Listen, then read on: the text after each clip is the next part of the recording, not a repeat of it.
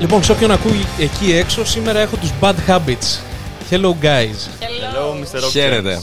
Καλώς ήρθατε. Κύριε Rock James. Σας ευχαριστώ πολύ, Σεβ. Θα ξεκινήσω όμως από τα κορίτσια της παρέας. Από το κορίτσι μάλλον της παρέας. Είμαστε πολλά. Λοιπόν, έχουμε την Τζο. Γεια σας. Hi. Έχουμε τον Σπύρο. Γεια και από μένα. Πήγα από τον μάνατζερ, αλλά θα το πούμε μετά. Και έχουμε και τον Σεβ. Ποιος κάνει και τι. Βέβαια έχουμε και άλλα δύο μέλη, δεν είναι εδώ. Θα τα πω εγώ, είναι η Έλλη που είναι στον Πάσο και κάνει τα δεύτερα φωνητικά. Και κάποια πρώτα. Α, πρώτο-δεύτερα. Και πρώτα, οκ, με συγχωρείτε. Και έχουμε και τον Απόστολο, ο οποίος είναι ο drummer. Και είναι και ο σοφός της παρέας, από ό,τι έχω καταλάβει. Είναι σοφός. Ωραία. Εσείς τι κάνετε? Καλά είμαστε καταρχάς. Εγώ είμαι ο κιθαρίστας της μπάντας. Εγώ είμαι κιθαρίστας της μπάντας. Σωστά. Και εγώ είμαι η τραγουδίστρια της μπάντας. Ναι. Λοιπόν, και πώς ήρθε αυτή η μπάντα και έδεσε και μαζευτήκαν όλοι μαζί? Γιατί έχετε μεγάλη... Δεν είσαστε μπάντα από φίλους που μαζεύτηκαν και παίξανε μουσική. Καλά, αυτό το παραμυθάκι συνήθως δεν ισχύει. Συνήθως το βγάζουν μετά. Ναι. Εγώ πιστεύω τουλάχιστον. Ότι είμαστε φίλοι από μικροί και... Ναι, ότι είμαστε φίλοι από το σχολείο που γίναμε μετά αδερφικοί φίλοι και φτιάξαμε την μπάντα και είναι όλα παραμύθι. Λοιπόν, να σου πω κάτι. Πριν μου πείτε πώς βρεθήκατε, ναι, μου είπε ο Σπύρος ο Λαφιάς στον Κρόνοσφυρ κάτι πάρα πολύ ωραίο. Μου λέει: προτιμώ να βρεθώ με κάποιους, να παίξουμε μουσική και να γίνουμε φίλοι, παρά να φέρω τους φίλους μου και να προσπαθήσω να τους κάνω να τους αρέσει η μουσική και να πηγαίνουμε όλοι μαζί ταυτόχρονα. Εννοείται, το έχω δοκιμάσει και δεν πετυχαίνει. Μπράβο, Σπύρο. Ωραίος, Για ποιος Σπύρο λες? Για τον άλλος Σπύρο. Αυτόν του έχω πει άλλα μπράβο. Γιατί λέμε μπράβος στο Σπύρο όμως? Τι έκανε ο Σπύρος για την μπάντα? Πριν απαντήσω. Εντάξει, τώρα μπορείς να συνεχίσετε. Μανστεράκι. Εννοείται. Υγείας.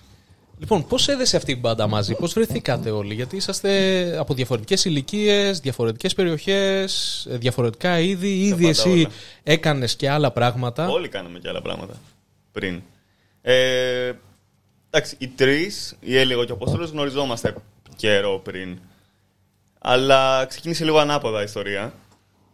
Είχε ξεκινήσει η Έλλη με μια άλλη κοπέλα, τη Μόνικα, να φτιάξουν στα πρότυπα το Runaways, ένα all girl band.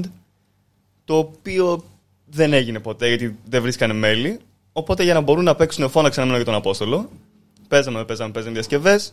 Γράψαμε τυχαία κάποια κομμάτια. Είδαμε ότι πάει κάπου, ότι είναι ωραίο, ότι το θέλουμε. Και άρχισε το recruiting. Οι διασκευές που γράψατε πάνω σε τι μουσική ήταν? Παίζαμε Motorhead, L7, ACDC. Όχι, ACDC δεν παίζαμε. Τι παίζαμε? Ramones. Όλα τα καλά. Όλα τα καλά παλιά. Ναι, punk, rock and roll, ναι. Metal, ωραία. Ναι. Και μετά ξεκίνησε το recruiting. Okay. Ποιος το έκανε το recruiting? Το μανατζερλίκι το έκανα εγώ. Manager. Το μανατζερλίκι το λέω επειδή ξέρεις το football manager, το παιχνίδι. Αρρώστια που έχω φάει τα μισά μου χρόνια. Ξέρεις που εκεί έχεις ακαδημίες, που βρίσκεις όλα τα ταλέντα και τα πας στην πρώτη ομάδα. Σιγά σιγά. Okay. Στην παλιά μου μπάντα με τον drummer είχαμε ένα αστιάκι και λέγαμε, ψάχναμε στο ίντερνετ κιθαρίστες, μπασίστες, τα πάντα, νέους. Τους κάναμε bookmark και λέγαμε ότι αυτοί είναι οι ακαδημίες μας για το μέλλον. Τον είχα bookmark. Οπότε μια μέρα έφυγε ένα μήνυμα στον καθένα. 10 χρόνια τον είχα bookmark. Αυτό δεν το ξέρα. Πολύ πράγμα. Αυτό που έχει πει την Μπιάνκα. Ναι, αλλά δεν ήξερα ότι με έχεις Σεβ, αυτό είναι τιμητικό για μένα. Ναι, κάποιος να σε έχει κρατήσει και να λέει τον θέλω αυτόν, τον θέλω. Και όχι οποιοδήποτε, ο Σπύρος συγκεκριμένα. Γιατί τον Σπύρο, όταν εγώ έμενα στη Φιλιππιάδα, τον είχα στο Facebook και θαύμαζα αυτό που κάναν με τους Beating Bianca. Και μου άρεσε το στυλάκι του γενικά και έλεγα: κοίτα να δεις φάση που κάνουν στην Αθήνα. Και μου άρεσε αυτό δηλαδή. Εμείς δεν το είχαμε αυτό. Και 10 χρόνια αργότερα, ας πούμε, να μου στείλει ο Σπύρος μήνυμα για να μπω στην μπάντα του, έτσι με έκανε να αισθανθώ πολύ όμορφα, ας πούμε. Τι έκανε το Σπύρο όμως να σε έχει σε bookmark? Τι έδειξες εσύ? Πώς ήσουν απάνω ή με τι είχες ασχοληθεί? Είχες κάποια μπάντα, έγραφες μουσική? Εγώ θυμάμαι ότι απλά ανέβαζε κάτι περίεργα βιντεάκια με Jason Baker. Ναι, αυτό και γενικά είμαι απλά πολύ καλός κιθαρίστας. No joke. Γάμο, τι Τζο? Τζο είχε ανεβάσει ένα βιντεάκι με κάτι γέρους. Αυτό είναι η σύντομη. Αυτό τράβηξε τον Απόστολο μήπως? Όχι, αλλιώς θα φέρνει τους γύρους στην πάντα. Ισχύει. Ήταν πολύ πιθανό κι αυτό. Ναι, εγώ έκανα βασικά, ήμουνα σε διάφορες μπάντες, αλλά πιο πολύ σε διασκευές. Εκείνη την περίοδο που μου έστειλε ο Σπύρος, έψαχνα έτσι κι αλλιώς να κάνω κάτι με original υλικό, γιατί είχα βαρεθεί να τραγουδώ διασκευές. Αλλά ναι, όταν μου έστειλε ο Σπύρος, μου είπε ότι ξέρεις, είδα ένα βίντεο που ανέβασες που παίζεται με τους γέρους. Δεν το είπα έτσι. Ήμουν ευγενικός. Ναι, όντως. Είδα ένα βίντεο που κάνατε μια διασκευή από το τάδε κομμάτι. Πολύ καλό, λέει, γαμάει. Και μου κάνει. Θες να έρθεις. Έχουμε μια μπάντα, ξέρω εγώ, δικό μας υλικό. Θες να έρθεις για τραγουδίστρια. Και κάπως έτσι, λίγο-λίγο, βγήκαμε, γνωριστήκαμε και έκατσε η φάση. Δεν είναι και εύκολη θέση να μπαίνεις σε μια μπάντα στην οποία σου δίνουν υλικό να τραγουδήσεις. Ναι, όντως δεν ήταν. Η αλήθεια είναι ότι. Το έχω πήγε στον Τάσο αυτό. Κατευθείαν εργατιά. Το έχω πήγε στον Τάσο αυτό ότι τα κομμάτια όταν τα πρωτοπήρα στα χέρια μου, ας πούμε, και τα άκουσα, τα αντιμετώπισα λίγο σαν διασκευές και αυτά. Γιατί άκουσα έτοιμες φωνικές γραμμές, τα άκουσα έτοιμα και μπήκαμε κατευθείαν στο στούντιο γενικά. Δεν κάναμε καν πρόβα. Κάναμε μια πρόβα να δούμε ότι δεν είναι όλα fake. Και απλά μπήκαμε και γράψαμε. Ναι, αυτό. Οπότε, ναι, ήταν λίγο δύσκολη η θέση μου, γιατί θα ήθελα να είχα συνεισφέρει κι εγώ σε κάτι το οποίο είναι το πρώτο original υλικό που θα κυκλοφορήσει με τη φωνή μου. Στα επόμενα, μην αγχώνεσαι. Καλά, σίγουρα, αλλά. Μην αγχώνεσαι. Κάνω ένα flashback. Αυτό είναι. Πάνω κάτω είναι το μαράζι όλων. Σε λίγες μπάντες έχω ακούσει να λένε ότι. Απλά άσε με να παίξω. Πες μου τι θες να παίξω, να το παίξω. Ή εκτός άμα. Υπάρχουν πολύ τέτοιοι τύποι. Πάρα πολύ τέτοιοι. Άμα έχουν πει σε κάποιον το ξέρεις, άμα θες να συμμετέχεις, έλα, θα παίξεις μόνο το κομμάτι αυτό που θα σου πω εγώ να παίξεις και τελείωσε. Αλλά θα μου ακουγόταν περίεργο άμα μου έλεγες ότι δεν θέλω να συμμετέχω. Ειδικά πόσο μάλλον τώρα είσαι η πιο μικρή στην πάντα, έτσι δεν είναι. Mm. Όλο αυτό δεν σε ιντριγκάρει να πεις ότι κοιτάξτε, δεν έχω και εγώ ιδέες. Μα αυτό στην πορεία έχει γίνει εντωμεταξύ. Γιατί τότε μεν είχαμε γράψει κάποια κομμάτια και. Τα εκτέλεσαν. Αλλά πλέον έχουμε βάλει όλοι ιδέες και έχουμε συνθέσει πράγματα. Το ότι έχετε διαφορές στις ηλικίες. Γιατί εσείς οι μικρότεροι, 22, 25, 30, 2, 32. Με φαμπύρ. Και οι υπόλοιποι είναι εκεί στα 32. 28-31. Ωραία, λίγο πολύ έχουμε. Αλλά το μεγαλύτερο, ας πούμε. Το μεγαλύτερο gap είναι από τα 22 στα 32. Εκεί βλέπεις κάτι, μια διαφορά, κάτι που ένα συμπληρώνει στον άλλον. Δηλαδή, εσύ παίρνεις λίγο από την εμπειρία που έχει ο Σπύρος και εσύ να πάρεις από ιδέες φρέσκες ή πράγματα που δεν έχεις αντιληφθεί τα οποία να έχει Τζο. Καλά, αυτό είναι λίγο υποσυνείδητο, δηλαδή δεν το καταλαβαίνεις άμα γίνεται. Εγώ η αλήθεια είναι ότι και συνειδητά έχω βοηθηθεί πάρα πολύ, όχι μόνο από τον Σπύρο, γενικά από όλη την μπάντα. Εξελίχθηκα ίδια. Ως τραγουδίστρια από Σεβ δεν έχει κάνει τίποτα. Κοίταξε, εγώ. Είπα, όλοι με έχουν βοηθήσει. Από όταν μπήκα στην μπάντα, πώς να το πω. Γιατί πλάκα-πλάκα η μπάντα ξεκίνησε λίγο πριν τον κορονοϊό. Ήμουν 20 τότε.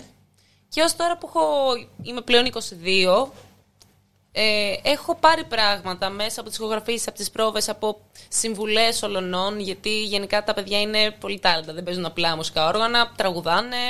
Είναι πάρα πολύ καλοί. Οπότε ναι, με έχουν βοηθήσει σε πολλά πράγματα και έχω εξελιχθεί. Έχω πάρει πράγματα από την εμπειρία του Σπύρου, ας πούμε, του Φρανκ, της Έλλης, του Τάσου, όλων. Άντε. Αστερίσκο. Τώρα εγώ δεν ξέρω τι έχω δώσει. Ο Φρανκ είναι ο Απόστολος. Ναι. Είναι nickname. Εντάξει, προτιμώ το Απόστολο. Είναι. Okay. Και ξέρεις τι γίνεται, ότι σε αυτή την περίπτωση πολλοί θέλουν να είναι λίγο πολύ όλοι μαζί στην ίδια ηλικία, γιατί έχουν όλοι μαζί τα ίδια ακούσματα. Καλά, για μένα η μεγαλύτερη διαφορά στο ηλικιακό θέμα είναι υποχρεώσεις. Αλλά γιατί θεωρητικά ένας που έχουν 10 χρόνια διαφορά, δύο άτομα δεν έχουν τις ίδιες υποχρεώσεις και την ίδια καθημερινότητα, αλλά το δουλεύουμε. Κοίτα, γιατί και εγώ που είμαι ακόμα μεγαλύτερος, πιστεύω ότι λίγο πολύ μπορούμε να τα πούμε μια χαρά. Αλλά ναι, θέλω να πω στη μουσική. Για τη συνεργασία εννοώ. Ναι, γιατί θες και κάποιο χρόνο, θες και κάποια χρήματα, θες όλα τα γύρω-γύρω. Το ύφος και η παρουσία. Mm-hmm. Γιατί στις φωτογραφίες, στα βίντεο έχετε το ίδιο στυλ. Όλοι μαζί ταιριάζει. Είναι ωραίο αποτέλεσμα. Δεν είναι κάποιος ο οποίος να πεις ότι κάτι δεν πάει καλά. Δεν ήθελα να πω για τον Αποστόλο. Δεν είπα κάτι. Αποστόλη, συγγνώμη. Λοιπόν, το ύφος ταιριάζε. Δηλαδή ότι όταν μπήκατε όλοι μαζί, εσύ ας πούμε έχεις ένα ιδιαίτερο στυλ. Ευχαριστώ πάρα πολύ. Κύριε Rock James. Θες να το συζητήσουμε λίγο αυτό? Ναι, είναι τελείως διαφορετικό. Έχεις make-up. Ναι. Φοράς make-up. Αξεσουάρ. βλέπω εδώ στο λαιμό. Τσόκερ. Όλα τσόκερ, πνίχτης. Εννοείται. Σκυλοπνίχτη. Αυτό το στυλ ήταν και που είχες πριν. Μπήκες στην μπάντα και είπες: κοιτάξτε, ναι, παιδιά, εγώ είμαι έτσι. Αυτό μου αρέσει να δείχνω και συνέχισες να κρατάς αυτό το στυλ, ή λίγο πολύ διαμορφώθηκε όταν συνάντησες και τους υπόλοιπους? Ο ένας επηρεάζει τον άλλον σε πολλά πράγματα. Σίγουρα. Θα σου πω κάτι, ας πούμε. Αλλά το όχι. Γενικά, πέρα από το τσόκερ και το make-up, το έντονο make-up, ήμουνα έτσι, ας πούμε. Αλλά επειδή βλέπω ότι η μπάντα παίρνει αυτή την πορεία, εμένα μου αρέσει και να βάφομαι, μου αρέσει και να φοράω πιο θηλυπρεπή αξεσουάρα, ας πούμε. Δηλαδή δεν έχω κανένα θέμα με αυτό. Έχεις αντιμετωπίσει κάποιο πρόβλημα με αυτή την εμφάνιση, ας πούμε? Ναι. Δηλαδή... Εγώ προσωπικά δεν έχω αντιμετωπίσει. Δηλαδή εδώ και χρόνια, ή τουλάχιστον από όταν άρχισα να βάφομαι. Ας τολμήσει κάποιος να μου πει κάτι. Δεν είναι αυτό. Ξέρεις κάτι, είναι η Ελλάδα μια χώρα η οποία μπορεί να δεχτεί αυτό το στυλ? Όχι, δεν είναι. Από κάποια ηλικία και πίσω, ναι. Από κάποια ηλικία και πίσω. Σωρινό, από κάποια ηλικία και νεότεροι μπορούν. Ας πούμε, να βλέπω και νεότερα παιδιά που έχουν υιοθετήσει το στυλ. Το λέω πιο θηλυπρεπές, ας το πούμε. Στυλάκι. Πιο goth. Πιο τα πάντα όλα. Πιο τα πάντα όλα, δηλαδή υπάρχει. Ότι δεν έχει σημασία. Τα ρούχα και τα αξεσουάρ δεν έχουν φύλο. Απλά εσύ τα υποστηρίζεις διαφορετικά. Όντως, γενικά το φύλο όσον αφορά την ενδυμασία, το τι φοράει κανείς, είναι όλο μια κοινωνική κατασκευή στην ουσία. Και είναι αστείο γιατί σήμερα, γενικά προσέχω κάτι παιδάκια. Και σήμερα το πεντάχρονο αγοράκι που πρόσεχα φόρεσε την μπλούζα της αδερφής του και μου ήταν ροζ. Να σου πω, με συγχωρείς, επειδή είναι πολύ σημαντικό αυτό που θα πεις τώρα, αν μπορείς, έλα λίγο πιο κοντά στο μικρόφωνο ή φέρε το μικρόφωνο λίγο. Όχι. Εντάξει. Δεν θα το κόψουμε καν αυτό. Θα σου κάνω παρατήρηση αυτή τη στιγμή. Φέρε το δόκινο. Ωραία, λοιπόν. Γενικά ήθελα να δείξω ότι τα ρούχα, η ενδυμασία, το πώς δινόμαστε δεν χωράνε να πεις ότι υπάρχει φύλο. Δηλαδή, όλο αυτό είναι μια κοινωνική κατασκευή. Και σήμερα, για παράδειγμα, όντως, επειδή προσέχω δύο παιδάκια, είναι ένα αγοράκι 5 χρονών και ένα κοριτσάκι 4. Και κάτι έγινε στο σχολείο, βράχηκε η μπλούζα του αγοριού και επειδή η αδερφή του είχε αλλαξιά και αυτός όχι, έβαλε την αλλαξιά της αδερφής του. Είναι και ίδιο ύψος περίπου. Οπότε βλέπω το αγοράκι με μία ροζ μπλούζα.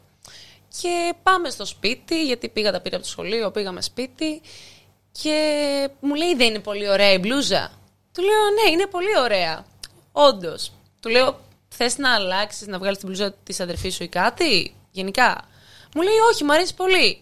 Του λέω: ναι, είναι και εμένα μου αρέσει πάνω. Του λέει: είναι κοριτσίστικη, αλλά μου αρέσουν και τα κοριτσίστικα και τα αγορίστικα.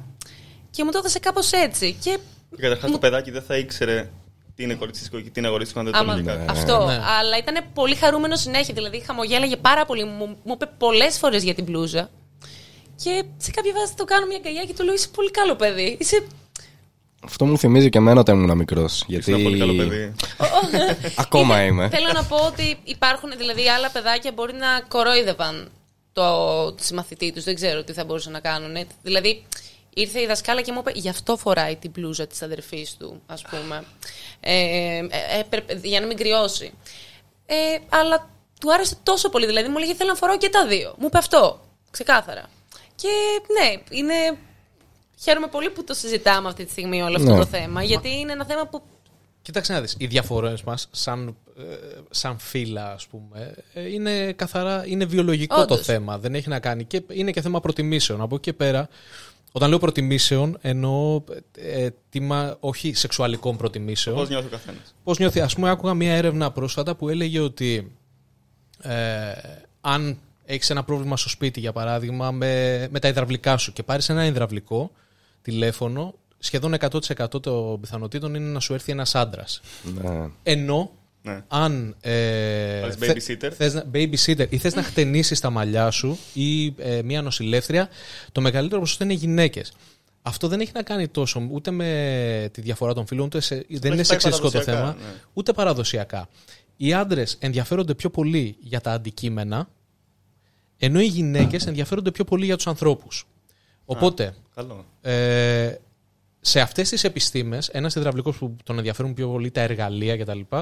Είναι μια επιστήμη, κατάλαβες τι εννοώ. Είναι μια δουλειά η οποία τραβάει τους άντρες, γιατί του αρέσουν πιο πολύ τα εργαλεία. Μια babysitter, επειδή έχει να κάνει με ανθρώπους, τραβάει πιο πολύ τις γυναίκες. Βέβαια, αν το σκεφτείς, και αυτό είναι κάτι που έχεις μάθει να κάνεις. Αυτό ήθελα να πω. Γιατί τα παιχνίδια που παίρνεις σαν αγοράκι είναι αντικείμενα. Τα παιχνίδια που παίρνεις σαν κοριτσάκι είναι. Μωρά. Άνθρωποι. Ναι, μπορώ να το επιβεβαιώσω όντως αυτό. Μα δηλαδή... και τα κορίτσια δεν έχουν παιχνίδια, δεν έχουν κούκλες, ναι, δεν έχουν κουζινικά. Η αδερφή μου έπαιζε με στρατιωτάκια όταν ήταν μικρή. Επίσης να αναφέρω ότι τα ίδια παιδάκια αυτά, όντως το αγοράκι, ας πούμε, έχει πιο πολύ αυτοκινητάκια, έχει πειρατές, έχει καράβια. Το κοριτσάκι έχει αντίστοιχα τα κοριτσίστικα παιχνίδια. Παρ' όλα αυτά το αγοράκι πολλές φορές λέει... Θέλω να πάρω κι εγώ, φέρω μου και εμένα μια κούκλα. Σε ένα σπίτι το οποίο έχει ένα αγόρι και ένα κορίτσι και τα δύο παιδιά εκτίθονται στα ίδια ερεθίσματα. Δηλαδή τα παιχνίδια που έχει ένα αγοράκι μπορεί να παίξει και το κοριτσάκι και το ίδιο με τα κορίτσια. Εγώ σου λέω από την άποψη ότι. Από την άποψη που κλείνουν οι άνθρωποι. Δηλαδή είμαστε βιολογικά προγραμματισμένοι να έχουμε συγκεκριμένες ανάγκες ή να θέλουμε ή να κάνουμε συγκεκριμένα πράγματα. Εντάξει, τώρα πάει μακριά η βαλίτσα. Αυτό που λέγαμε, ας πούμε, ότι οι άντρες είναι πολύ βίαιοι. Ή το πρόβλημα που είχαμε το τελευταίο διάστημα που φρικάρανε με την καραντίνα και είχαμε βία κατά των γυναικών ή ακόμα και όλες αυτές τις γυναικοκτονίες. Σου έλεγε, ας πούμε, μια άλλη έρευνα όσον αφορά τη βία έλεγε το εξής, ότι στους 10 ανθρώπους, αν πάρεις το 60%. Αν πάρεις 10 βίαιους ανθρώπους, όχι βίαιους, με βίαιη συμπεριφορά, να το πω καλύτερα, το 60% είναι άντρες, το 40% είναι γυναίκες. Με ξεσπάσματα, με. Δεν είναι μεγάλη διαφορά. Κατάλαβες. Το πρόβλημα όμως έγκυται ότι αν πάρεις τον βιαιότερο άνθρωπο, θα είναι 100% άντρας. Γιατί είναι από κατασκευής, είμαστε πιο βίαιοι από τις γυναίκες. Αυτό θέλω να πω μερικές φορές όταν λέω ότι είμαστε όλοι άνθρωποι. Αλλά δεν είμαστε 100% ίδιοι. Έχουμε άλλη κατασκευή. Δηλαδή... Σίγουρα έχουμε άλλη, πώς να το πω, από τη φύση κάποια, ο καθένας. Και είμαστε πολύ, ακόμα σαν είδος, είμαστε πολύ νέοι προκειμένου να αλλάξουμε, να μεταβάλουμε τον εαυτό μας εύκολα και κατά βούληση να πούμε ότι ξέρεις τι, θα αλλάξουμε το πώς λειτουργεί το ένστικτο. Σίγουρα. Απλά σίγουρα παρόλα αυτά συμφωνώ ακόμα δηλαδή και επιμένω ότι πάρα πολλά, ίσως τα περισσότερα πράγματα να είναι... πράγματα τα οποία έχει φτιάξει η κοινωνία να είναι κοινωνικά πρότυπα. Δηλαδή αυτό που είπε ο Σπύρος πριν για τα παιχνίδια, ότι στο αγοράκι θα πάρεις τα εργαλεία, στο κοριτσάκι θα πάρεις το τάδε, επηρεάζει πάρα πολύ. Μα είμαστε και προϊόντα κοινωνικής κατασκευής. Δηλαδή ζούμε στην Ελλάδα. Δεν γίνεται να μην έχουμε πάρει πράγματα. Άμα ήσουν, ας πούμε, στη Σκανδιναβία, θα ήσουν λίγο διαφορετική. Άμα ήσουν στην Αμερική. Δηλαδή όλα αυτά έρχονται σαν ένα πακέτο. Ναι, και έχεις και εσύ και το. Γενικά είμαστε tabula rasa. Είμαστε ένας πίνακας και παίρνουμε επιρροές, παίρνουμε από παντού και φτιάχνεται ο άνθρωπος που φτιάχνεται. Τώρα πώς θα βγει ο κάθε άνθρωπος είναι απόρρια των επιρροών. Έχεις ένα glam rock, έχεις ένα πιο... Εσένα το δικό σου είναι λίγο πιο... Λίγο απ' όλα. Ξέρετε, μου θυμίζει λίγο Motorhead στυλ. Καλό είναι αυτό. Καλό είναι αυτό. Εγώ απλά βάζω ότι μου αρέσει. Ναι, είναι κάπου εκεί. Είναι και με τις μέρες. Και ψιλοδένει όλο αυτό. Τα έχουμε όλα. Τα έχουμε όλα. Ξέρεις τι, μιας και συζητάμε τώρα για το make-up, για τα ιδιαίτερα αντισύμματα, μία μπάντα η οποία έκανε ιδιαίτερη αίσθηση με τον τρόπο που ντύνεται και με τη μουσική ήταν η μπάντα που κέρδισε τη Eurovision πέρυσι. Måneskin. Πώς σας φάνηκαν αυτοί? Εμένα μ' άρεσαν. Μ' άρεσε και το output. Εντάξει, τα κομμάτια είναι όχι υποκειμενική, sorry, άποψη. Κάποια μ' αρέσουν, κάποια όχι. Το output, το όλο το πακέτο που έδωσαν και το πώς το έσπρωξαν μου άρεσε πολύ. Και εγώ δεν θα πω ψέματα. Αρχικά ήταν η πρώτη χρονιά που μπήκα στη διαδικασία να δω Eurovision από το δημοτικό και έπειτα. Και το ξέρεις από πριν ότι είχε κομμάτι... Θα σου πω, είχαν σπαμάρει. Ναι, είχαν σπαμάρει πάρα πολύ από τα αποκριματικά και μετά. Οπότε μπήκα στην διαδικασία να δω. Θα συμφωνήσω και εγώ ότι σίγουρα δεν μπορεί να μ' αρέσουν όλα τα κομμάτια. Παρ' όλα αυτά, μου αρέσει πάρα πολύ η σκηνική τους παρουσία. Πεθαίνω για τη φωνή του Damiano, του τραγουδιστή. Γενικά μου αρέσει το πώς το πουλάνε όλο αυτό. Οπότε ναι, Γούσταρα. Καλά, δεν υπάρχει μπάντα που να σου αρέσουν όλα τα κομμάτια, αλλά μην το λες. Πιο πολύ δεν πουλήσανε παρουσία. Δηλαδή ότι ήταν κάτι πολύ διαφορετικό. Να σου πω κάτι. Αυτό γίνεται χρόνια τώρα. Ας πούμε και η σκηνική παρουσία συγκεκριμένη και το να βάφονται οι άντρες και το να κάνουν show πάνω στη σκηνή. Από το 80. Που... Γίνεται πάρα πολύ. Ας πούμε το να βάφει άντρα στα μάτια του, ας πούμε, και εγώ με τέτοια πρότυπα μεγάλωσα. Ας πούμε και ο Ζιόσμπορν, ας πούμε. Έτσι, δεν βαφότανε. Και ένα σωρό άλλοι. Το θέμα είναι ότι βγήκανε στη Eurovision, που η Eurovision δεν είναι καθόλου εξοικειωμένη με τέτοιου είδους ακούσματα και ενδυμασίες. Και έκανε την πάω. Και εγώ το πιστεύω ότι έχει γίνει τα τελευταία χρόνια. Ναι, αλλά πάει όσο πιο κλισέ γίνεται τα τελευταία χρόνια. Είναι κονσέρβα τα κομμάτια όλα. Και ας πούμε γενικά, ναι, δηλαδή δεν θεωρώ, προφανώς σέβομαι τους Måneskin και χαίρομαι που έχουν αρχίσει και... Σ' άρεσαν. Εγώ αντικειμενικά να πω την άποψή μου... Ελεύθερα, γι' αυτό είσαι εδώ, Σεβ. Δεν με ακούμπησαν, να σου πω την άποψή μου. Δηλαδή δεν είναι τα κομμάτια που θα ήθελα να ακούσω, ας πούμε. Αλλά ωστόσο είναι μια καλή δουλειά. Ας πούμε παρουσιάζουν μια πολύ καλή δουλειά. Αλλά εγώ σαν Σεβ δεν θα το άκουγα, ας πούμε. Είτε ήταν από τη Eurovision, είτε βγαίναν από μια μεγάλη δισκογραφική εταιρεία. Δηλαδή είναι το ίδιο και το αυτό. Εμένα δεν με ακουμπάει, ας πούμε, αυτό που κάνω, αλλά το σέβομαι. Προφανώς το σέβομαι και το χαίρομαι που επιτέλους ο κόσμος αρχίζει και βλέπει και πέρα από τους Måneskin, μετά τους Måneskin βασικά, και άλλες μπάντες οι οποίες παίζουν πιο ροκ ήχο. Μα κάποιοι δηλαδή, άνθρωποι έχει βοηθήσει. Επηρεάστηκαν από την αρχή γιατί από κάποια ηλικία και μετά αρχίζει και ακούς μουσική και γνωρίζεις καινούργια πράγματα και συνήθως θες κάτι που έχει κάνει επιτυχία. Δεν πας με τη μία στο underground και στα ψαγμένα. Δηλαδή και εγώ όταν άκουσα πρώτη φορά μουσική και μ' άρεσε ήταν από Bon Jovi, ξέρω, και που είχε κάνει χαμό με το It's My Life τότε. Πάντα θες κάτι που κάνει επιτυχία, οπότε είναι τι θα δεις που θα σου τραβήξει. Είτε είναι Måneskin, είτε είναι Κριστίνα Αγγιλέρα, είτε είναι η Miley Cyrus, οτιδήποτε. Όπως και να έχει, άσχετα δηλαδή από το... Miley Cyrus, αγαπημένη μου. Αυτό που θέλω να πω είναι ότι άσχετα από το άμα μας άρεσε το κομμάτι, σίγουρα μας άρεσε που πήγε κάτι διαφορετικό λίγο στο Eurovision από την κλασική κονσέρβα που έχουμε συνηθίσει. Όχι, γιατί ήταν εκεί Lordi, τους είχες προλάβει τους Lordi. Προφανώς, εντάξει, ήθελα να αναφερθώ. Πιο διαφορετική, ας το πούμε. Αλλά πόσα χρόνια πάνε από τους Lordi, πόσα χρόνια. Στους Lordi δεν έκανε καλό η Eurovision. Όχι. Ναι, προφανώς δεν έκανε. Πριν πιάσουμε αυτό όμως, αν τους έκανε καλό, γιατί στους Måneskin έκανε πολύ καλό. Πάρα πολύ. Τελικά άξιζαν την πρώτη θέση ή όχι, εσύ τι λες? Παρένθεση, αλλά για πόσο κάνει καλό η Eurovision? Για όσο το τραβήξεις εσύ. Και συγκεκριμένη το κανάλι του στο YouTube εκτινάχθηκε. Αυτό. Τα βίντεο του εκτινάχθηκαν. Δηλαδή δεν χρειάζεται πλέον media, κάτι. Όλα τα media. Οι Lordi το πήγανε πολύ λάθος. Ναι, και ήταν και άλλο η εποχή. Δηλαδή δεν άξιζε την πρώτη θέση. Δεν μου έχεις απαντήσει ακόμα. Εγώ το γούσταρα αυτό το κομμάτι. Ας πούμε. Σ' άρεσε. Δικαίως πήρε την πρώτη θέση. Από τα υπόλοιπα εκείνης της χρονιάς. Και εγώ δεν θυμάμαι. Δεν είχε και ανταγωνισμό. Ήταν κάτι κακά γαλλικά. Ποιος ήταν, ο Ντίμα Μπιλάν ήταν? Δεν ξέρω τι. Ένα κακό γαλλικό κομμάτι ήταν μετά. Ναι, για μένα ναι. Γενικά δεν παίζει ρόλο μόνο η μουσική, όπως καταλαβαίνεις. Δηλαδή, άμα δεν κάνεις και το show σου, άμα δεν προκαλέσεις. Εν τω μεταξύ, λέγεται Eurovision. Πρέπει να έχεις να δείξεις κάτι. Ναι. Είναι ένας συνδυασμός στο πακέτο. Κοίτα, εγώ νομίζω ότι τους έφτιαξε και τους έφτιαξε για τα καλά. Μπήκανε πλέον, γιατί άλλο είναι να τραγουδάς. Βέβαια, η Ιταλία είναι τεράστια χώρα, αλλά δεν ξέρω κατά πόσο είναι σε αυτό το στυλ. Δηλαδή, έχει κοινό. Είχανε πλατινένια στην Ιταλία πριν την Eurovision. Ισχύει. Α, ήταν δυνατή μπάντα. Αλλά πλέον πέρασαν από την Αμερική. Μπήκανε στο παγκόσμιο χάρτη. Παίζανε ραδιόφωνο Αμερική. Τελευταίο δίμηνο-τρίμηνο πρώτη φορά. Τα τραγούδια που έχουν με αγγλόφωνο στίχο είναι ωραία. Είναι αυτό που λέμε rock pop. Είναι για το κοινό, είναι πιασάρικα. Ναι, αυτό. Θα πηγαίνατε Eurovision? Αν μπορούσαμε να είχαμε απόλυτη ελευθερία. Ναι, όντως, να κάνουμε όντως αυτά που θέλουμε. Εδώ δεν είχε Παπαρίζου απόλυτη ελευθερία, θες εσύ? Ναι. Καταρχάς, στην Eurovision δεν έχω δει guitar solo, οπότε εγώ δεν θα πήγαινα. Να πάω να κάνω τι. Είχαν παίξει wigwam, ήταν όμως 10-15 δευτερόλεπτα. Τι να το κάνεις.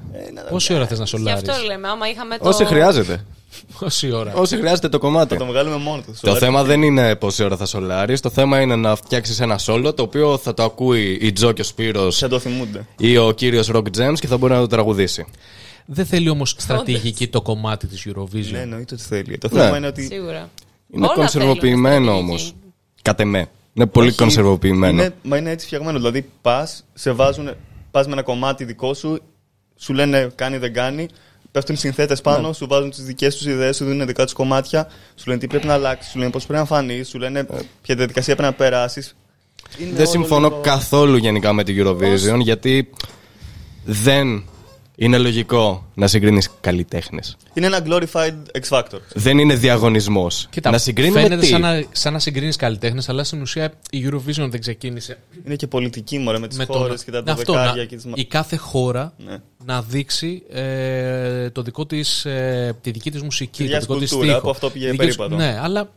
Εμείς, ας πούμε, σαν Ελλάδα φτάσαμε σε σημείο όπου δεν είχαμε καθόλου ελληνικά μέσα. Ναι. Δηλαδή, πρωτιά έχουμε πάρει μόνο με την Παπαρίζου ή έχουμε πάρει και παλιά. Ναι, και η Καλομήρα είχε πάει καλά. Ο Σάκης βγήκε δεύτερος. Τρίτος. Η Παπαρίζου, αγγλόφωνος στίχο όλο. Ναι, αλλά είχε το... Είχε κάποια ελληνικά... Είχε τη Λύρα. Τι να πεις αυτό, εντάξει. Ενώ τώρα η Måneskin ήταν ιταλικός στίχος. Και δεν είναι και εύκολη γλώσσα. Για κάποιον αγγλόφωνο. Κοίτα, εμένα μου ακούγεται ωραία στα αυτή. Και εμένα μου ακούγεται. Καλά, σίγουρα, ναι. Εμένα και τα ρώσικα μου ακούγονται ωραία που για πολλούς είναι. Και εμένα μου αρέσει. Αυτό είναι περίεργο. Εμένα μου αρέσουν τα ρώσικα. Είναι ρωσικό εμβόλιο αυτό. Σπούτνικ. Αλλά. Στο ελληνικά, γεια. Είχε ιταλικό στίχο, ήταν ιταλόφωνο το κομμάτι και βγήκε πρώτο. Τι ήταν αυτό τώρα, ήταν το στυλ, μήπως ήταν. Όλα ήταν. Ωραία. Να την πάμε και κάπου αλλού λίγο τη δουλειά. Mm-hmm. Ο frontman, ναι. Ο Damiano, είναι στη Λάρα. Ναι, προφανώς. Είναι πολύ... Αλλά δεν είναι μόνος του.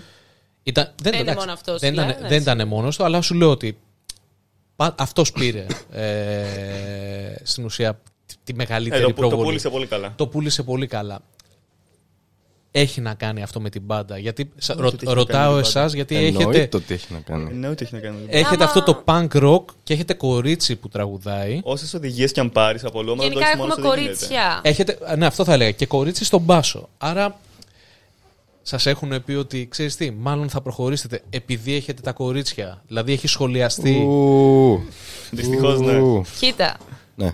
Ενώ εσύ θες να πεις ότι θα προχωρήσετε γιατί έχετε φωνάρα και όχι το κορίτσι ή έχετε σολίδια φοβερά. Καλά, κανένας δεν δίνει σημασία για τα solo πλέον. Απλά το είπαμε πριν. Να σου πω κάτι. Κάνεις λάθος. Εμένα μου αρέσει. Μακάρι. Και εμένα μου αρέσει, αλλά είμαι κιθαρίστας. Το θέμα είναι ότι δεν είναι απλά ότι έχουμε δύο πανέμορφες και περταλαντούχες. Ναι. Και με μεγάλο ταλέντο τέλος πάντων γυναίκες στην μπάντα. Έχουμε όλο το πακέτο, ας πούμε. Και μόνο οι κοπέλες να ήταν μόνες τους, άμα δεν είχαν κάτι να το πλαισιώνει γύρω-γύρω, δεν θα πήγαιναν μπροστά μόνο και μόνο επειδή είναι όμορφες. Ας πούμε, δηλαδή. Καταρχάς δεν είμαστε GNTM, είμαστε. Ναι, αυτό θέλω λίγο να ξεχωρίσει. Ότι έχει τύχει όμως να τραβήξει την προσοχή επειδή η μπάντα έχει τα κορίτσια. Όλα τα καλά που έχει μια μπάντα θα τραβήξουν την προσοχή σε αυτούς που το αποζητάνε. Αυτός που θέλει να ακούσει σολίδια επειδή γουστάρει, θα ακούσει τον Τάσο και θα πει «Ω». Αυτός που δεν θέλει να ακούει σολίδια θα του περάσει αδιάφορος. Αυτός που θέλει να βλέπει ένα τρελό να κοπανιέται στα τύμπανα θα δει τον Απόστολο και θα πει «Ω». Υπάρχουν κάποιοι που θέλουν ο ντράμερ να είναι μετρονόμος και να είναι αποστηρωμένος. Δεν θα τους αρέσει. Το κάθε πράγμα πουλάει στο κοινό που το αποζητάει. Και υπάρχουν αυτοί που δεν θέλουν να ακούνε γυναικείες φωνές στο ροκ. Ναι. Για τον κάποιο λόγο. Είναι διαφορετικό. Είναι διαφορετικό.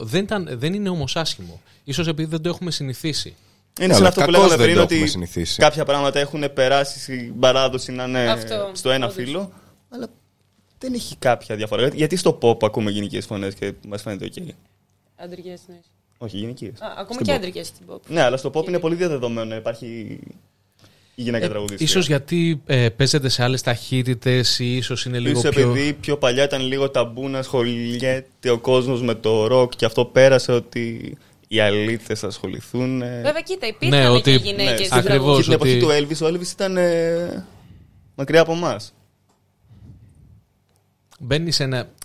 Η αλήθεια είναι ότι αυτό μπορεί να παίζει βέβαια στην Ελλάδα, γιατί φαντάζομαι ότι μια αντίστοιχη μπάντα στο εξωτερικό, δηλαδή άμα πας στην Αγγλία ή στη Γερμανία, δεν θα έκανε πολύ μεγάλη διαφορά. Αλλά και μόνο που είσαι στην Ελλάδα και έχεις την Τζο μπροστά να φαίνεται ότι μπορεί να τραβήξει κάποιον μόνο και μόνο επειδή βλέπει, ξέρεις, σου λέει ότι θα το δοκιμάσω γιατί βλέπω αυτή την κοπέλα και μου αρέσει. Είναι κάτι το οποίο ενδεχομένως δεν ξέρω αν το έχετε αντιμετωπίσει αυτό, δηλαδή θέλω να μάθω. Αν αυτό αυτό τον 1,5 χρόνο που κάνετε όλη αυτή τη διαδικασία με τα live. Εννοείται το έχουμε αντιμετωπίσει. Και το ίδιο γινόταν και σε παλιές μπάντες. Άμα έχεις κάποιον που είναι μόνο άντρο-μπάντες, 4-5 άντρες. Άμα έχεις πάλι κάποιους ωραίους, γίνεται το ίδιο ανάποδα. Ισχύει, όντως. Ο Νταμιάνο που είπες. Ναι. Έχει τραβήξει φουλ. Ενώ είναι ο Νταμιάνο. Ναι, αλλά έχουν και κοπέλα στον Πάσο. Έχουν κοπέλα. Και αυτήν έχουν τρελαθεί. Τραγουδάει, δεν μου αρέσει καθόλου τον Πάσο της. Τι Πάσο είναι αυτό, ρε παιδιά. Είναι πολύ περίεργο. Αλλά το θυμάσαι. Σαν άρπα. Το θυμάσαι όμως. Ναι. Λοιπόν, κοίτα, ο Νταμιάν έχει φοβερή φωνή. Εμένα μου αρέσει η φωνή του. Έχει στυλ. Βάζει και. Φίλος. Αλλά είναι και πολύ όμορφος άντρας. Πάντα βοηθάει. Δυστυχώς βοηθάει παντού και πάντα. Ναι. Αυτό και σε δουλειά να πας. Και δεν είναι κακό να είσαι όμορφος. Δεν το λέω αυτό σαν. Ναι. Θέλω να το αναφέρω αυτό. Ότι... Αυτό είναι η πρώτη εικόνα. Είναι όντως. Βγάζει όντως αυτό το. Είναι πολύ ελκυστικός άντρας. Παρατηρώντας τον, προσπαθούσα να τον φανταστώ άμα δεν ήταν έτσι, άμα θα μου άρεσε. Δεν θα μου άρεσε εμένα, ας πούμε. Δηλαδή, άμα δεν ήταν έτσι. Άμα δεν είχε αυτή την ενέργεια. Άμα δεν ήταν ο Νταμιάνο που έχουμε δει στα post, οπουδήποτε. Ενέργεια εννοώντας όχι απλά να κοπανιέται, ενώ αυτό που. Να είναι πιο συντηρητικός. Δηλαδή, προσπαθούσα να τον φανταστώ σαν τους συμμαθητές μου, ας πούμε, που δεν είχαν καμία σχέση με τον Νταμιάνο. Δηλαδή, να τον δεις, ας πούμε, με ένα απλό τζιν, ένα φούτερ και να πίνει ένα καφέ. Ναι, δεν θα μου κάνει την ίδια αίσθηση. Πώς να το πω, σίγουρα. Έχει κάποια ελκυστικά χαρακτηριστικά κτλ. Είναι αυτό η πρώτη εντύπωση. Δεν βλέπεις μόνο την εικόνα που τη βλέπεις προφανώς, αλλά βλέπεις όλο το σύνολο. Γενικά θεωρώ ότι έχει πάρα πολύ μεγάλη σημασία και η αυτοπεποίθηση που έχει ένας άνθρωπος, η ενέργεια που έχει. Φαίνεται. Είναι το πιο σημαντικό ίσως. Δηλαδή, θεωρώ ότι αυτό έχει κάνει το τεράστιο μπαμ. Έχουμε φτάσει και σε μια εποχή που μπορείς να. Που γίνεται να μην σε νοιάζει τι λένε οι άλλοι, οπότε να είσαι όπως είσαι, να φοράς ό,τι θέλεις, να κάνεις ό,τι θέλεις, να λες ό,τι θες. Και δεν είναι πολύ καιρός που έχουμε περάσει αυτό το κατόφλι. Ναι. Δηλαδή, άμα πάμε αρχές του 2000, 20 χρόνια πριν, δεν θα ήταν τόσο εύκολο να βγει πρώτη μία τέτοια μπάντα. Ναι. Έτσι δεν είναι. Ναι, άμα θυμηθώ ότι τότε ήταν περίεργο ότι υπήρχαν Limp Bizkit και παίζανε μουσική που δεν ήταν κλασικό metal. Ναι. Είχε γίνει πολύ κακό. Πολύ ωραίο παράδειγμα αυτό. Ο Fred Durst είναι 100% περσόνα αυτό το πράγμα. Ναι. Έχεις δει τώρα πως κυκλοφορεί με το ξανθό το μουσάκι. Τέλειος. Τι στυλ είναι αυτό τώρα. 11. Ναι, πραγματικά 11. Τι είναι αυτό τώρα το. Και έβαλαν το κομμάτι των Dad Vibes. Δηλαδή την περσόνα. Αυτό ναι, όπως το πες, Dad Vibes. Δηλαδή είναι του μπαμπά που ψάχνεται. Εν πάση περιπτώσει, επιρροές από πού αντλούμε έμπνευση, τι μας έχει φτιάξει έναν. Εγώ επιρροές. Αλλά. Τώρα τι, είναι μεγάλο το φάσμα. Γενικά δεν ακούμε μόνο ένα είδος για να φέρουμε πειρές από εκεί. Ξεκίνασε. Αλλά κάπου δεν συναντηθήκατε όλοι μαζί. Εντάξει, στο rock, ας πούμε, rock and roll. Συγκεκριμένα δεν θέλω να μου πεις σε ποιο είδος, σε ποιες μπάντες και γιατί. Ας πούμε όταν είχα βγει εδώ... Ήδη βλέπω κάποια σημάδια πάνω σου. Ας πούμε εγώ όταν είχα βγει με τον Σπύρο για να συζητήσουμε τα περί μπάντας, που με ταιριάξαμε στους Motorhead, AC/DC. Κλασικό, πες μου κάτι άλλο. Κάτι το οποίο δεν περίμενες να ταιριάξει με κάποιον. Ας πούμε στους HIM. Περίμενα ότι δεν θα γούσταραν HIM. Δεν υπάρχει άψο να μην το αρέσουν οι HIM. Αν δεν το αρέσουν οι HIM είναι ψεύτες. Υπάρχουν άτομα που δεν τους αρέσουν. Ας πούμε, σε άλλη μια μπάντα μου είχαν πει ότι ξέρεις για να μπεις πρέπει να το σβήσεις.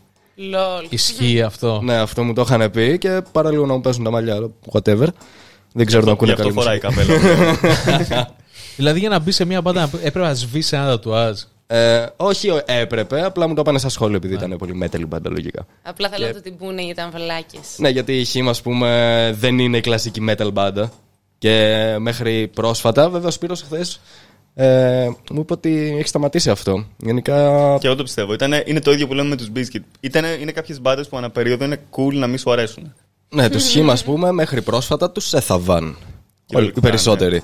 Εκτός από τα κοριτσάκια. Και λογικά γι' αυτό μπορεί να ανεβρίαζαν οι μεταλλάδες.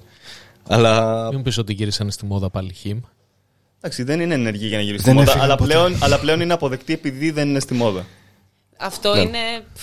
Είναι αστείο αυτό το πώς συμβαίνει. Ναι. Αλλά ναι. Ωραία, άρα τα βρήκατε σε ποιους, στους χιμ. Πού τα βρήκατε. Εγώ δεν ήξερα ότι τους άρεσαν οι χιμ και το έμαθα σχετικά πρόσφατα, ας πούμε. Γιατί ξέρεις, όταν γνωρίζεις κάποιον.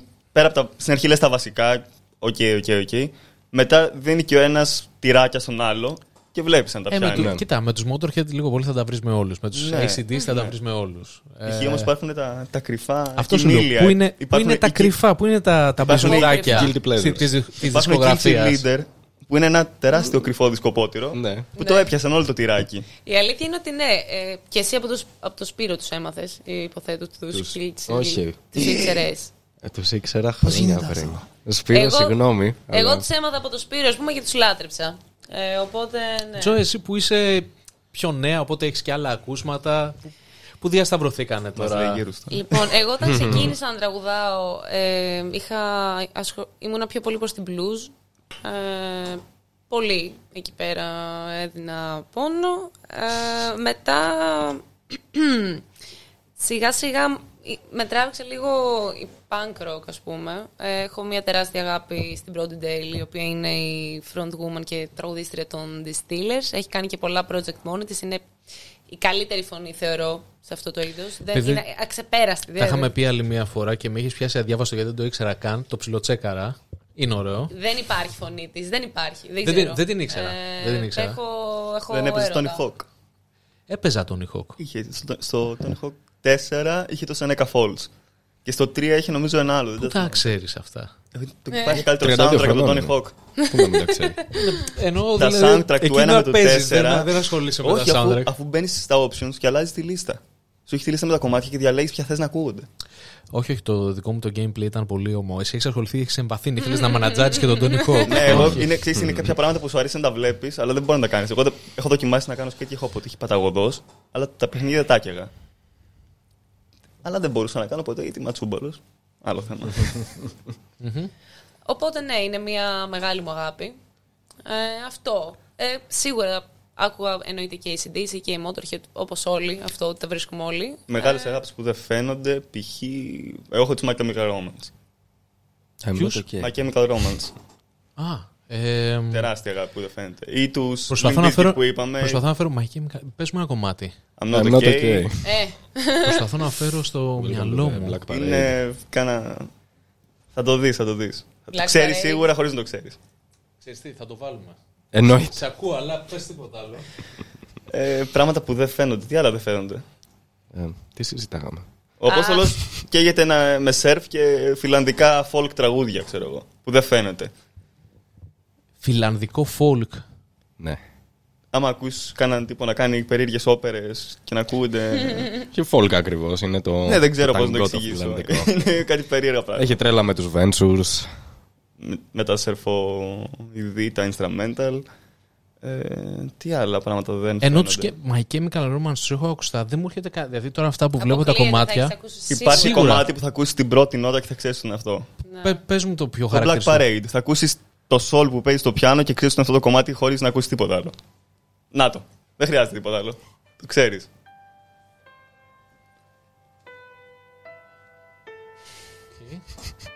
Δεν θέλω καν να κοιτάω. Μπορεί να είναι διαφορά λίγο. Ισχύει. Έλα, να σου πω, ακούμε αυτό το κομμάτι τώρα όσο παίζει. Απλά ξέρεις, είναι ο καθένας μπαίνει στη μουσική πολύ αλλού. Δηλαδή, εγώ σου είπα μπήκα με Bon Jovi, μετά πήγα στο pop punk, μετά πήγα στο nu metal, μετά πήγα στο punk rock, μετά πήγα στο glam, μετά πήγα στο heavy metal, μετά πήγα στο. Καλά, ωραίο ταξίδι. Μετά πήγα στο ήμο. Πάει παραδόθε παντού. Στο grand. Είχα πέσει πολύ στο glam, δηλαδή Bon Jovi, καλά Mötley Crüe ακόμα. Αγαπώ full. White Snake άκουγα πολύ. Πιο μικρή.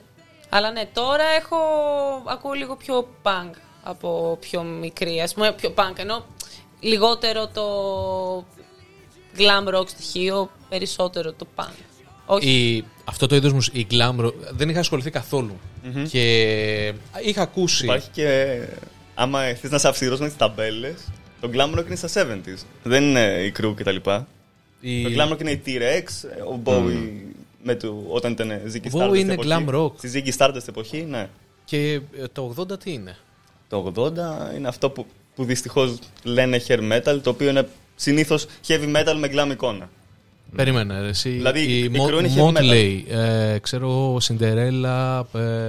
Ξέρεις τι, το θέμα είναι ότι αυτά μπήκαν στην ίδια ταμπέλα. WASP. Ενώ όμως και είναι πολύ διαφορετικά. Δηλαδή η WASP με τους Πάρις είναι τελείως heavy metal καθαρό. Ναι, η Crew, φοβερή μπάντα. Αλλά έχει το στυλ. Δεν λέμε για το παίξιμο, λέμε για το στυλ. Αυτό, ότι μπήκαν όλοι στην ταμπέλα του του glam λόγω του στυλ. Ενώ μουσικά η Cinderella ήταν πολύ μπλουζάδες. Η Crew ήταν metal στην αρχή, μετά γίνανε αυτό το mainstream rock. Λοιπόν, είδα το ντοκιμαντέρ των Crew. Ντοκιμαντέρ. Λοιπόν, δεν είχα ασχοληθεί με την ιστορία, οπότε δεν ήξερα τη διάσταση. Το είχα διαβάσει 2 φορές το βιβλίο, γιατί την πρώτη το είχα διαβάσει τόσο πολύ που το χάλασα. Ρε, ήταν. Ξέρεις τι, κάποια από αυτά ήταν πραγματικότητα που έδειξε στον Dirt. Κάποια ήταν αναγκαστικά επειδή ήταν ταινία.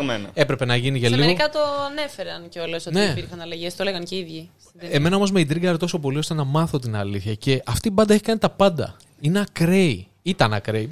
Είναι. Τώρα είναι ακραίοι. Εκτός από τον Ντόμι Λι, σε παρακαλώ. Θεός. Ο οποίος είναι και έχει ελληνικές ρίζες. Ναι, μισός. Mm-hmm. Respect για Πάμελα. Από τη μαμά του. Ξέρεις, άκουγα ένα live τώρα των Crew και δεν μπορούσα να καταλάβω τι λέει ο Vince Neil. Δεν καταλαβαίνω. Αυτό είναι άλλη ιστορία.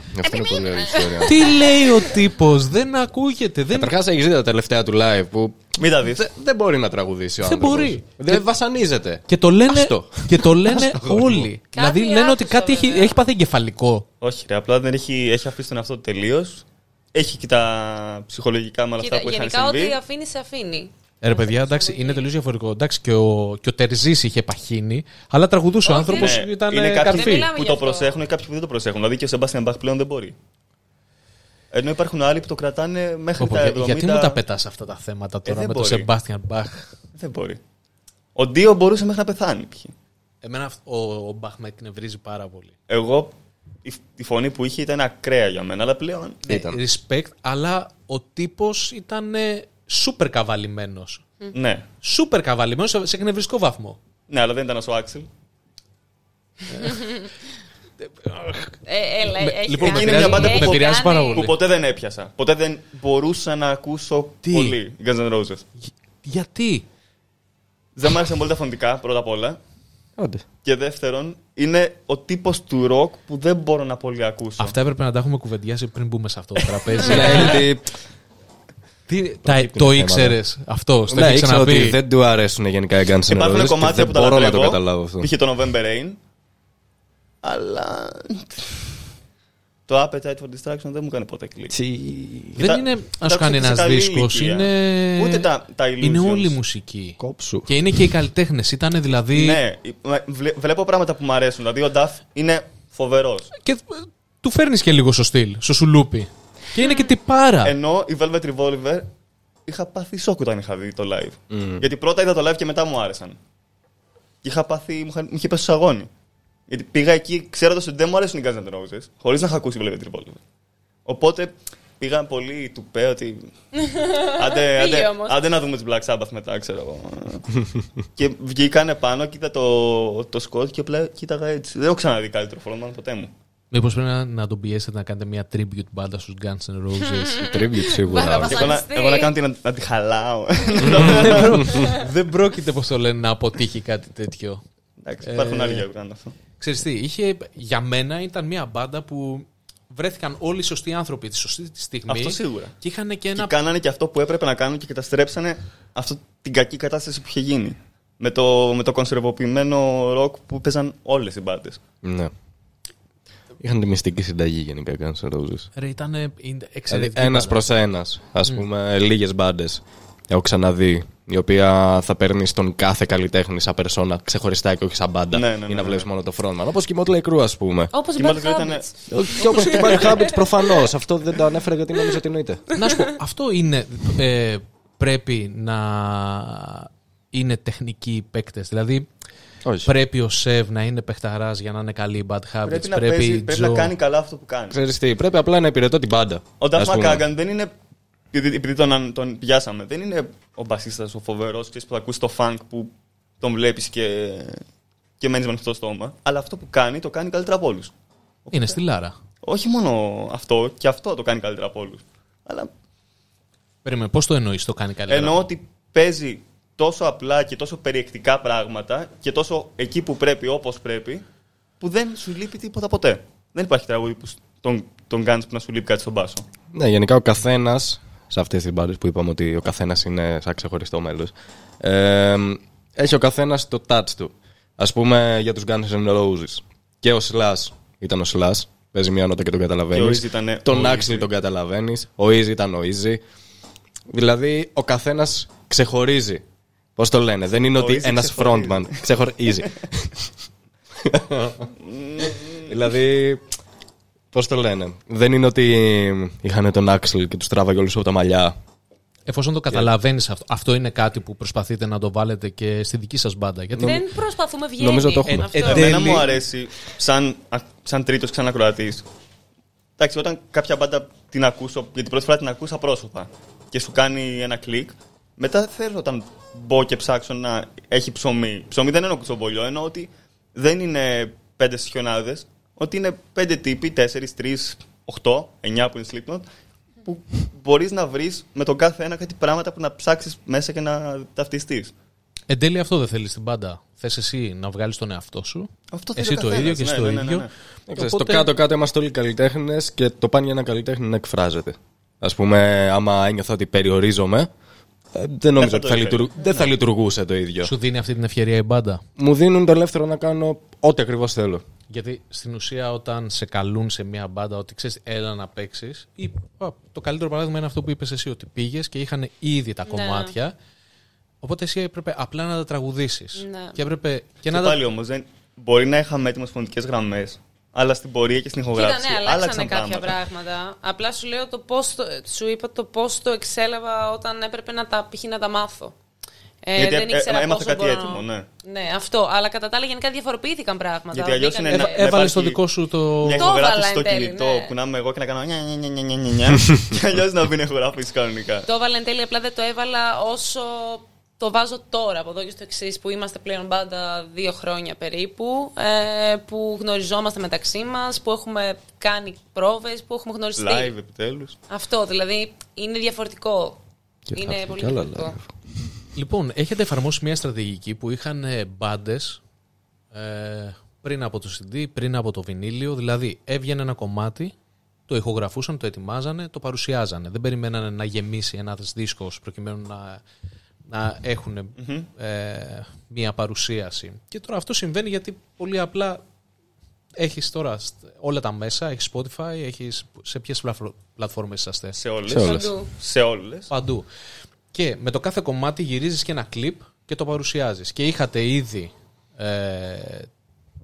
3 κομμάτια. Βασικά, το ένα δεν έχει κλιπ, επειδή είχαμε πολλές άτυχες ιστορίες.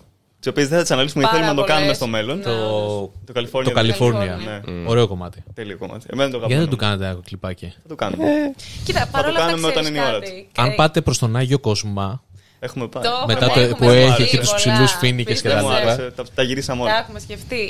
Αλλά κοίτα, γενικά. Θα πάμε κατευθείαν Καλιφόρνια να το κάνουμε. Λες. Ακόμα καλύτερα. Κάθε εμπόδιο είναι καλό παρόλα αυτά. Δεν με αφήνουν να μιλήσω. Μίλα. Είδα να πω γενικά ότι κάθε εμπόδιο είναι καλό γιατί. Το Καλιφόρνια είναι από τα, ας πούμε, χαρακτηριστικά κομμάτια για τον καθένα μας. Είναι, νομίζω, από τα πρώτα που φτιάξατε. Το πρώτο.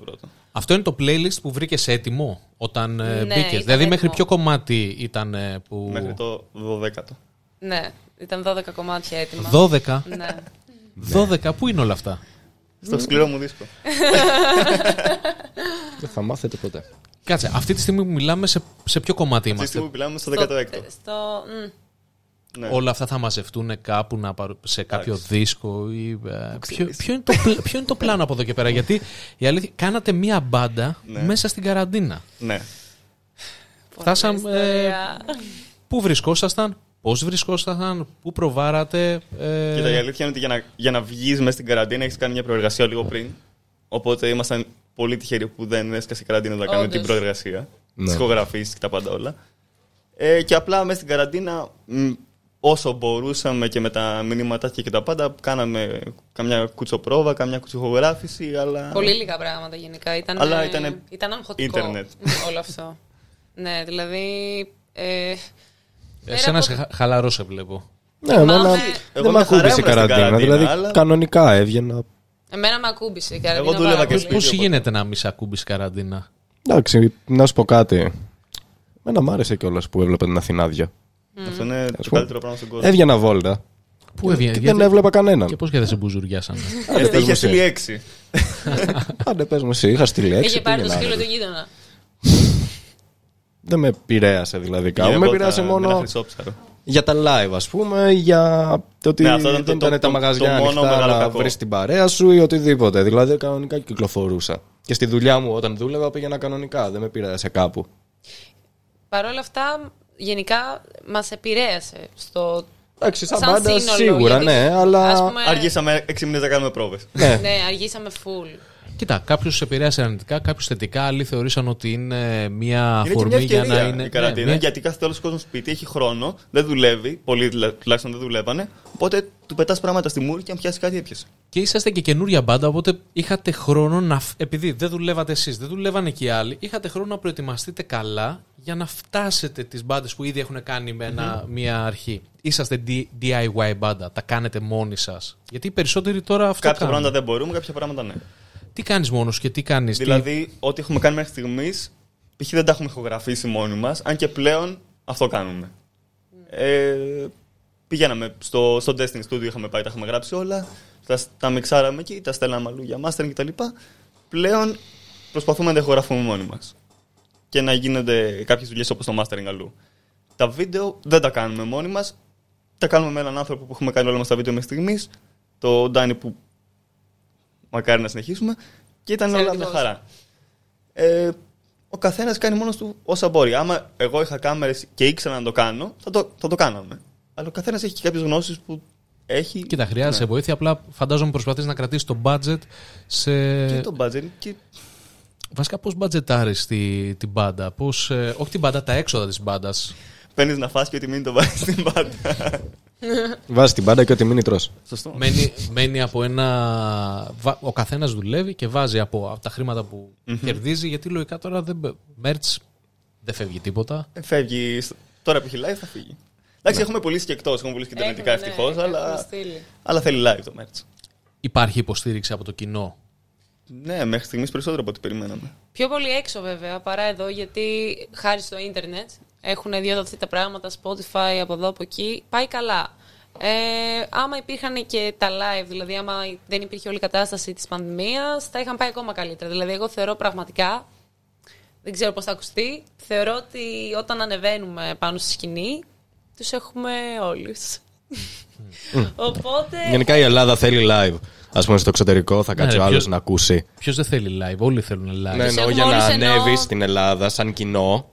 Χρειάζεται να κάνεις live, ας πούμε, στο εξωτερικό. Έχουμε πιάσει πολύ παραπάνω κόσμο, γιατί κάθονται να ψάξουν και από μόνοι τους μπάντες και καινούριες μπάντες. Αυτό που πιστεύω ακούσουν. Ότι κάνατε καλά ήταν ότι εφόσον δεν υπήρχε δυνατότητα να παρουσιάσετε τη δουλειά σας live και πόσο μάλλον παντού, έχετε το κανάλι σας, έχετε το Instagram, τα οποία τα δουλεύετε πάρα πολύ. Και αυτό η αλήθεια δεν είναι και κοστοβόρο να έχεις ένα κανάλι. Εντάξει, πρέπει να γυρίσεις τα βίντεο. Ναι, αλλά και αυτό θεωρητικά μπορεί να το κάνεις τζάμπα με το κινητό σου πλέον. Ναι, αν θες να επικοινωνήσεις με το κοινό έξω, είναι όλα πάρα πολύ εύκολα. Τα πάντα πλέον μπορεί να κάνεις και τζάμπα. Το θέμα είναι ότι αυτό που λέγαμε. Θέλει κάποιον έξτρα. Δεν νομίζω. Κοίτας, σε αυτό δεν πολύ σημαίνει. Τσάμπα δεν υπάρχει τίποτα. Όχι, ναι, και καμιά φορά το τσάμπα είναι και το πιο ακριβό. Ναι, γιατί δίνεις χρόνο. Ανταλλάζεις χρόνο με χρήμα. Να πω κάτι για να μην παρεξηγηθώ. Όταν είπα ότι τους έχουμε όλους, εννοώ τους κάτω. Αυτούς που βλέπουν. Ναι, γιατί σκέφτηκα. Η κουβέντα προχωράει. Ναι, αλλά δεν πρόλαβα να το πω, με διακόψατε. Το είπες. Εννοούσα όσους βλέπουν ότι τους κερδίζουμε. Αυτό εννοούσα. It is what it is. Ό,τι κατάλαβα. Δεν υπάρχει άνθρωπος που να πάει. Συγγνώμη, τώρα συνεχίστε από εκεί που είχαμε μείνει. Κοίτα, δεν υπάρχει άνθρωπος που να πάει σε live και να μην τζιμπήσει. Όπου και να πας. Εγώ έφτασα σε κάποια φάση, ειδικά μέσα στην καραντίνα. Έχεις δει και πολύ κακά live όμως. Σίγουρα έχω δει και άσχημα live. Αλλά μέσα στην καραντίνα είπα, πάω και στα μπουζούκια. Να νιώσω λίγο το vibe, να νιώσω κάποιον να παίζει. Που δεν μου αρέσει αυτή η μουσική. Θα παρακολουθούσα το οτιδήποτε. Απλά είσαι σαν να βγω έξω και να ακούσω κάποια όνομα. Το θέμα με τα μπουζούκια είναι να μην πας νυφάλιος. Άμα δεν πας νυφάλιος, θα περάσει καλά. Σαν το καραόκι είναι. Ναι, ισχύει. Θα έπαιζες μπουζούκια. Να σου πω κάτι. Άμα ήθελα έξτρα λεφτά.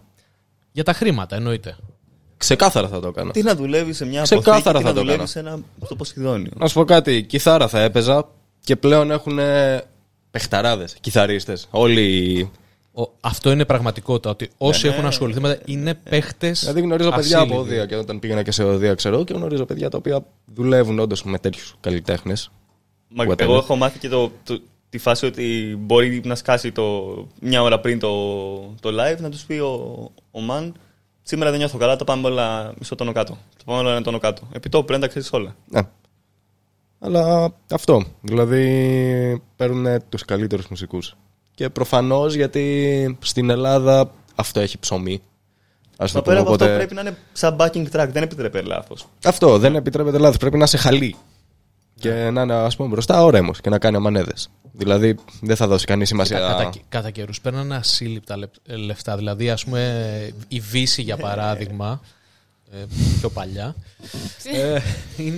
έπαιρνε τα λεφτά. Δηλαδή είχε πει για χιλιάδες ευρώ και σε μια εμφάνιση. Ναι. Είχα ακούσει για την Πάολα όταν είχε έρθει άρτα και φρίκαρα με το ποσό. Δεν θα αναφέρω ποσό προφανώς. Όχι, πες το. Δεν θα αναφέρω. Δεν ξέρω άμα αληθεύει. Πόσα ψηφία. Αυτό σου λέω, πόσα μπορεί να πει. Κοντά σε εξαψήφιο. Έλα. Δεν υπάρχει περίπτωση αυτό. Δεν είπα πού στην Άρτα. Ποιος της έδωσε εξαψήφιο για να έρθει στην Άρτα. Κοίταξε, έτσι μου είπαν. Δεν τη βρήκα αυτοπροσώπως. Αλλά μου είπαν συγκεκριμένα ότι έσκασε με τη Λαμποργκίνη της. Να την πάρω τηλέφωνο. Υπάρχει στην Άρτα να πλήρωσε ένας επιχειρηματίας. Για... Μπορεί να ήταν εξέπλημα. Γιατί εσύ στην επαρχία που όλοι αυτοί κάνουν tour. Πάνε σε μαγαζιά και πληρώνονται από τους επιχειρηματίες. Είναι κάποιος ο οποίος μπορεί να έχει τόσα χρήματα. Μπορεί τόσα να είχαν δηλώσει, μπορεί να ήταν εξέπλημα. Στην επαρχία γίνονται πάρα πολλά πράγματα. Άρα πήρε ή δεν πήρε τόσα. Δεν την ξέρω την Πάολα, εγώ τι άκουσα λέω. Πού ξέρεις την εγκό. Μπορεί να πήρε, ρε παιδί μου, 1.000 ευρώ και να παρουσιάζαν ότι πήρε 100.000, μπορεί να πήρε 300.000 και ποιος ξέρει. Τέλος πάντων. Συνεργασίες. Οι Bad Habits με άλλα είδη. Και με την Πάολα και με. Λαϊκό και με τραπ και με. Συνεργασίες για μένα είναι κάτι πολύ καλό και σημαντικό. Θα το έκανες αυτό. Αλλά να μπει σε άλλα χωράφια τελείως διαφορετικά με αυτά που ασχολείσαι. Θα έκανα το οτιδήποτε, αρκεί να είναι κάτι που βγαίνει αβίαστα και που μας ταιριάζει. Ξέρεις γιατί, έχω παρατηρήσει και το εξής. Με τους μουσικούς από αυτή τη σκηνή, τη metal μουσική, επειδή το κοιτάνε. Είναι πιο τεχνική, οπότε καμία φορά μπορεί να σνομπάρουν και άλλα είδη που είναι πιο απλά, που δεν χρειάζονται, ας πούμε. Το απλό είναι πολύ δύσκολο να το κάνεις. Όχι να το κάνεις, δηλαδή κάτι το οποίο δεν χρειάζεται να έχεις κάποια κατάρτιση. Ναι. Γιατί όταν ο άλλος. Είπες κάτι για solo για κιθάρα. Θα δούμε πόσο καλός είσαι στο solo. Αλλά όταν παίζεις solo. Θα κάνουμε ένα battle μετά. Εγώ, εσύ και. Εγώ απλά θα βλέπω. Ωραία. Λοιπόν, όταν παίζεις solo στην κιθάρα, δεν είναι εύκολο πράγμα. Θέλει τεχνική, θέλει κατάρτιση. Και πόσο μάλλον να το κάνεις και σε live και σε. Θέλει. Οπότε, σε αυτό το χώρο υπάρχει ένα κόμπλεξ ότι ξέρεις τι. Είμαστε πολύ τεχνικοί για να ασχοληθούμε με άλλα είδη, για να παίξουμε. Για... Σημασία έχει αυτό που θα βγει να ακούγεται ωραία. Αυτό ακριβώς. Και να σου αρέσει. Κι εγώ πιο μικρός, είχα δώσει όλα στην τεχνική. Τώρα δεν παίζω ούτε στη μισή ταχύτητα, γράφω πιο απλά πράγματα. Πώς θα το μαγείρευες, με τι είδη θα γούσταρες να ασχοληθείς, pop, εγώ. Country. Ναι. Κοίτα, μικρή, μου άρεσε και η country full, δηλαδή τραγούδαγα λίγο country σπίτι μου. Και τα ποπάκια τα country. Βασικά μου άρεσαν και οι Fleetwood Mac που έχουν μέσα στοιχείο. Μου άρεσε. Βασικά επειδή μου άρεσε πάρα πολύ η Stevie Nicks, η οποία γενικά έχει πάρα πολύ καλή φωνή και είχε κάνει διάφορα πράγματα, την είχα παρακολουθήσει. Δεν ξέρω, θα έκανα κάτι το οποίο εν τέλει θα ακουγόταν καλό. Αυτό που είπε και ο Σπύρος, άμα κάτι μου τέριαζε εν τέλει, ακόμα και αν εγώ δεν το περίμενα εξ αρχής, δεν θα είχα θέμα να κυκλοφορήσει κάτι, θα ήθελα. Ό,τι είναι καλό, ας βγαίνει παρά έξω. Εντάξει, εμένα προσωπικά, άμα κάποιος μου έλεγε θέλουμε 15 δευτερόλεπτα ένα solo σου, προφανώς θα το έκανα. Εμένα μου αρέσει να πειραματίζω, ας πούμε, και στην Πάολα, καλή ώρα που λέγαμε. Αν μου λέγε Πάολα, θέλω το τάδε κομμάτι να έχει ένα solo. Μόνο για 15 σεκόντ μπορείς να σολάρεις Σεβ. Θέλω να σου πω ή να σου δείξω. Σολάρι 7,5 και το βάζουμε επειδή. Θες να σου πω ή να σου δείξω. Λίγος μου φαίνεσαι.